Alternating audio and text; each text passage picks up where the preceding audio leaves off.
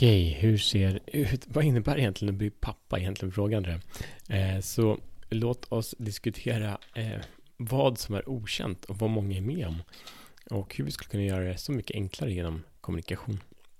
Välkommen till Kör Podcast. Jag heter Mattias Fyren. Det här är en podd för män som är redo att frigöra sin inre kraft och leda sina liv med sin autentiska sanning.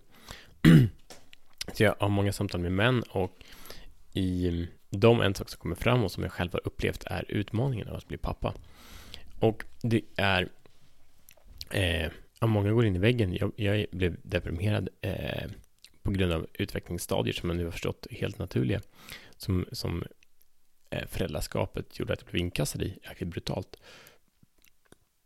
Och jag visste inte om det här. Eh, och jag pratade med män, i alla fall ett gäng per månad, som har liknande typer av upplevelser saknar support, saknar en, en, en medvetenhet om vad, vad det innebär. Och, och, många gånger gör ju deras partners också det. Många gånger förstår inte kvinnor vad det innebär att bli mammor. Och utmaningen är större än man tänkt. Eh, och, och jag tror att där ligger mycket av problemet. Att eh, de... Det är klart, det sägs också att om man tänker på framtiden och, och rädslor så är rädslorna större än, än hur de egentligen kommer uppleva senare. Men trots det, just att bli förälder, det är väldigt många som separerar första fem åren. Så det är inte bara precis början, eh, på grund av att man egentligen inte vet utmaningarna. Och klarar man sig längre än det så är chanserna större. Man, då har man gått igenom en tuff period och förhoppningsvis är starkare efter det. Men samtidigt tar det många år. Många tar det 10 eller 20 eller 30 år innan de återhämtar sig efter det.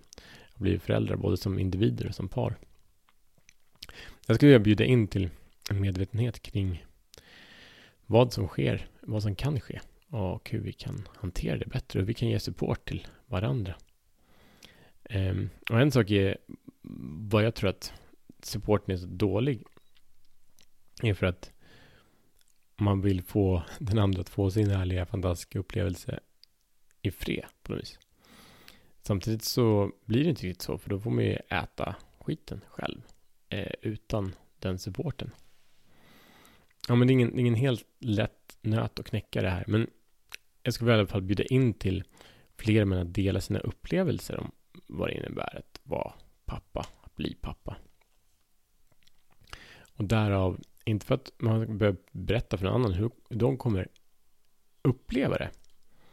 Men i alla fall att få höra mer av andra och bara höra det som en historia, utan det blir en del av sin egen.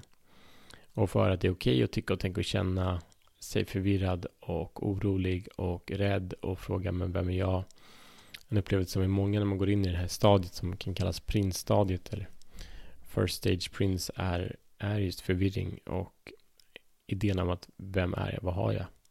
Vad har jag egentligen att erbjuda?